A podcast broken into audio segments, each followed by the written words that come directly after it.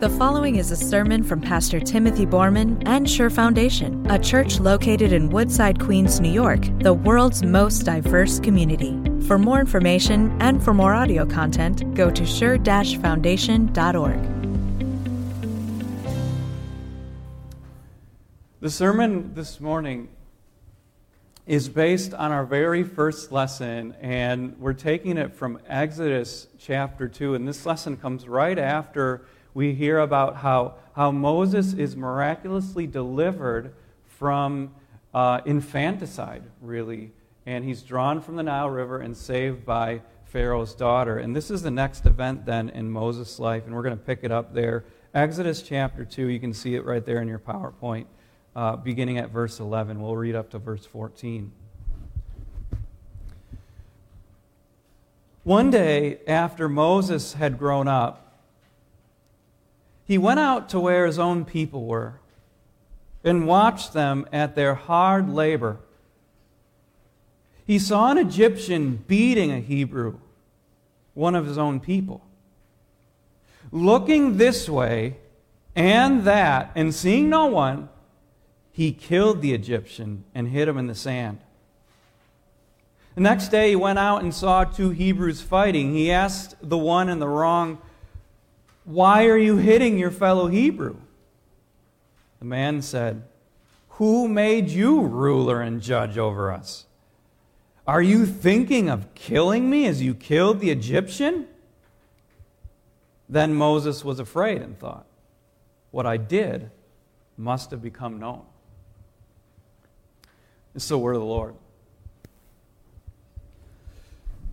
Every once in a while, I I catch, I think it's on a Friday night, the show What Would You Do? Have you seen the show? It's on ABC.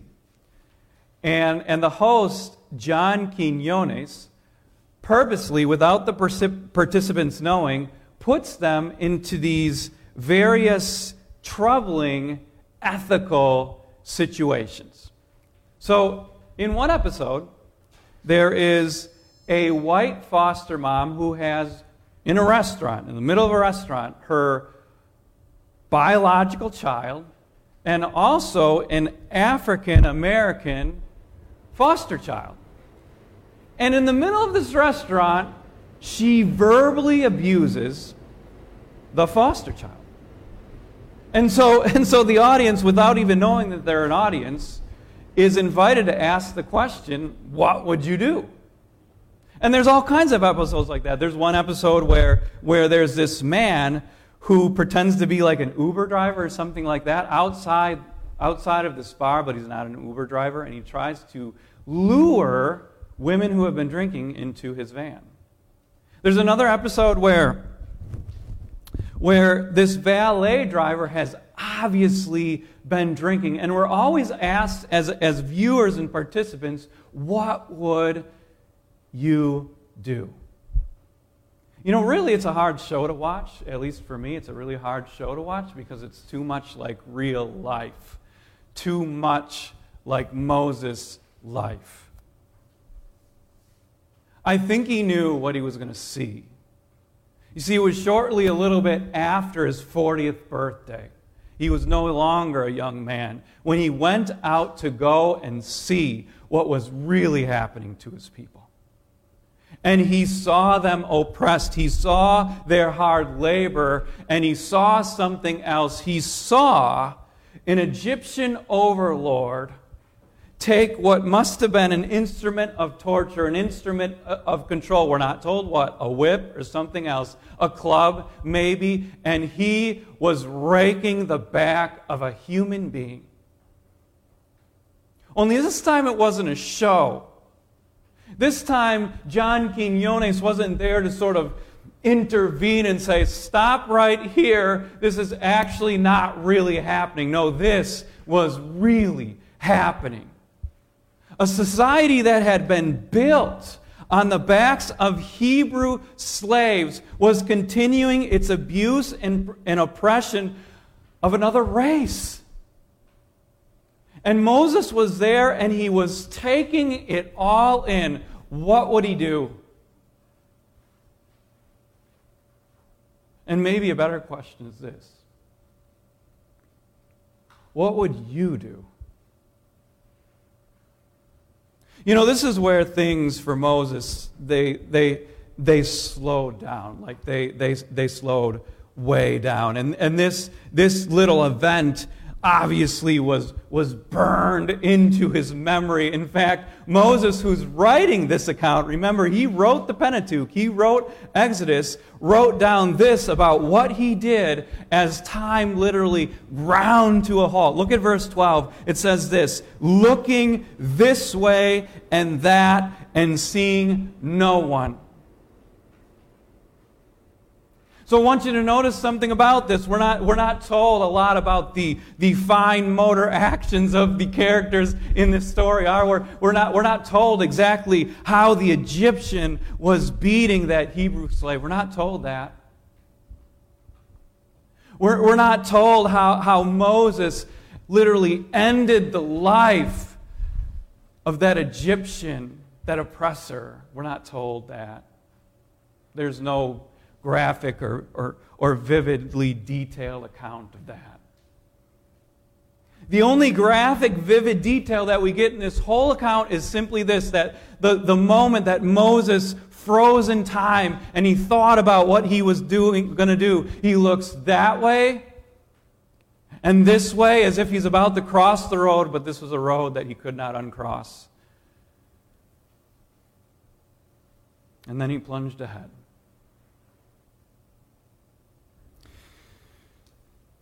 You know what Moses was doing in that moment? He's trying as hard as he could to hold it all together, see? He wanted, in a sense, to eat his cake and have it too. He, wanted to keep his Egyptian name, his, his Egyptian privilege, his Egyptian power, his Egyptian everything, but at the same time, he wanted to be who God called him to be. He wanted to be the one who God had once delivered from the river Nile, from oppression, and become that deliverer who God always intended him to be. And so he thought to himself, if, if I can just save this one Hebrew slave and, and have nobody know, maybe I can stay Egyptian and at the same time be a deliverer. So he looked this way and that and tried as hard as he could to keep it all together. You know, in looking back, I think Moses realized, he knew it as he wrote this account. He looked back and he knew that, that this was, was a dividing point in his life. It is as if he had arrived at this fork in the road and he had to pick a path. It was one or the other. It was as if he was crossing the highway and he knew that he could not cross back again. Have you seen the, the movie The Matrix? It's a cult classic now. And in The Matrix, there's this scene where, where Morpheus sits down Neo, who's the main character, and, and he says to Neo, There's a blue pill and there's a red pill. Have you seen this? And he says, You can take the blue pill. And if you take the blue pill, you can continue to live the dream. You can continue to live the lie. And it'll be good for you. But you can also take the red pill and you'll have to see the world the way it really was and the way that it really is. This is Moses, you know, red pill, blue pill moment. He had to pick one. You see, he had to pick. He had to pick. He, he could choose, on the one hand, to stay with Egypt. And if he stayed with Egypt, it would be good for him, you know? He would have that name, the name of the power and privilege and everything that came along with being the son of Pharaoh's daughter, a prince of Egypt. Or he could, he could choose the red pill. He could decide to cast his lot with the slaves and the oppressed and become the deliverer, and nobody knew where that would end up. And we all know what Moses chose in that moment. He plunged forward, and his life would never be the same again. It was forever changed.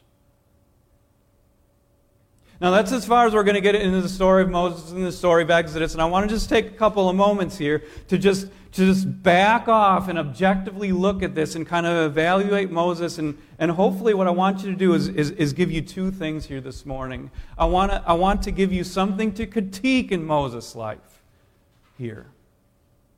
But I also want to give to you also an example from Moses to follow. Now, normally, when, when pastors and preachers and, and commentators of the Bible look at this portion of Moses' life, they're very critical. They're very judgmental. They're like, look at Moses here. Isn't he violent? Isn't he a murderer? And some will go so far to say, is when Moses looked back and forth, you know what he was doing? He was premeditating murder. And there's something I think there that we need to consider you see, about Moses, something that we can learn from. Moses still had too much Egypt in him. We, we can notice this that, that Moses, he's so full of justice. I mean, he's always there. He's inter, he, intervening on, on, on behalf of the poor and the oppressed. He's so full of justice here that his justice rises up and becomes anger and then later murder. And we're right to critique that about him. He had too much Egypt in him, too much violence, too much self reliance. And so, in this moment, although he wanted to do the right thing, he actually did the wrong thing. He's a little bit like Peter. That's St. Augustine compared, compared him to Peter in the Garden of Gethsemane. Remember Peter in the Garden of Gethsemane? He wanted to do the right thing. He wanted to save Jesus from those who were about to oppress him and take him to the cross. He wanted to do that, so he got out his sword, and Jesus said, Put it away. Those who live by the sword die by the sword. And that's Moses here. He had so much justice rising up out of him that he became the Egyptian that he so much despised. And so he killed.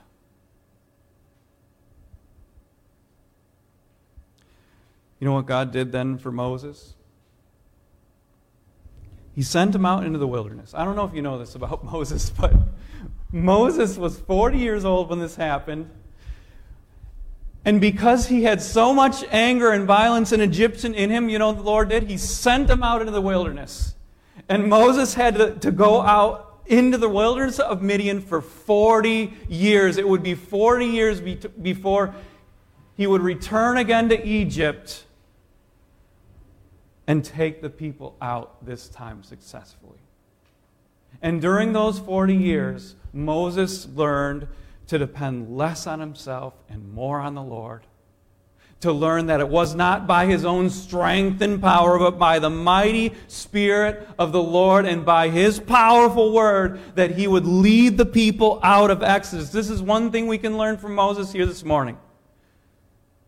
That we might need to have our own personal exodus from Egypt, from its violence before we're ready to lead others on an exodus for all. There's a second thing that I want you to learn. This is where the New Testament writers go with this. Did you know that not a single New Testament writer criticizes Moses for what he does here? Not a single one. Two people in the New Testament talk about this event in Moses' life. One is the martyr Stephen. And this is a really interesting account to read. If you read the, the, the account of the martyr Stephen, you will hear Stephen, you will not hear Stephen say, Moses was such a murderer that you shouldn't have followed him. In fact, what you'll say here is, You people rejected the deliverer that God sent. You are stiff necked people. Because what did the person say here to Moses? Who made you ruler and judge over us? The people rejected the one person that God had sent to deliver them from slavery. Right here. Moses doesn't get criticized, the people do. The writer of the Hebrews praises Moses even more. The writer of the Hebrews talks about this moment in, in, in Moses' life and says this that Moses chose disgrace with Christ rather than, quote, enjoying the fleeting pleasures of sin. He said that Moses, instead of choosing the treasures of Egypt, chose instead to look ahead to his reward with God. This is what Moses chose in this moment.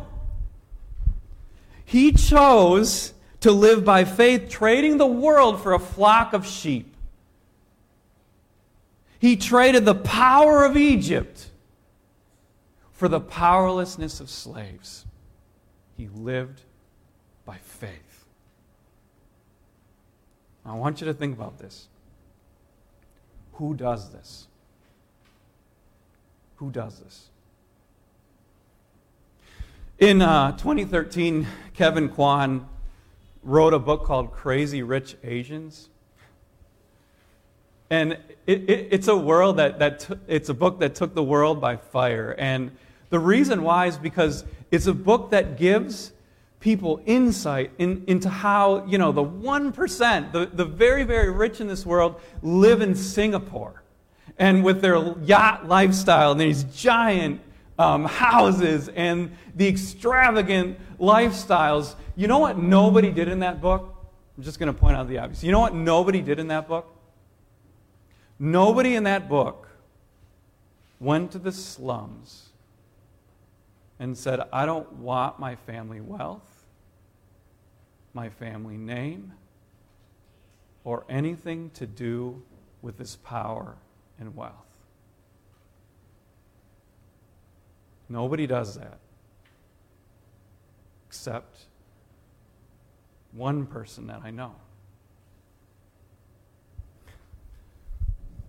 I can only think of one who gave up his throne in heaven for a manger. I can only think of one who gave up heavenly mansions for, for a ministry without a roof over his head. I, I can only think of one who, who gave up heavenly and celestial comforts for the wood of the cross. I can, I can only think of one who, who put aside what the writer of the Hebrews calls the fleeting pleasures of sin so that he could have you and me. I can only think of one who, who gave up his name and his legacy and inheritance to become sin for us. I can only think of one who gave his life in exchange for you and for me, and his name is not Moses. His name is Jesus. And he did it without a second thought. You see, you'll never find in the gospel lessons Jesus looking back and forth and wondering, should I do it? Should I give my life for these people? Should I, should I come down from heaven? Should I go to the cross and die for them? Not once does he rethink it because that is his love for you. There is only one who can love like that, and his name is Jesus. So I suppose what we have to do this morning is just pause for a second and, and look back and forth, look right and left, and decide this morning will you follow him?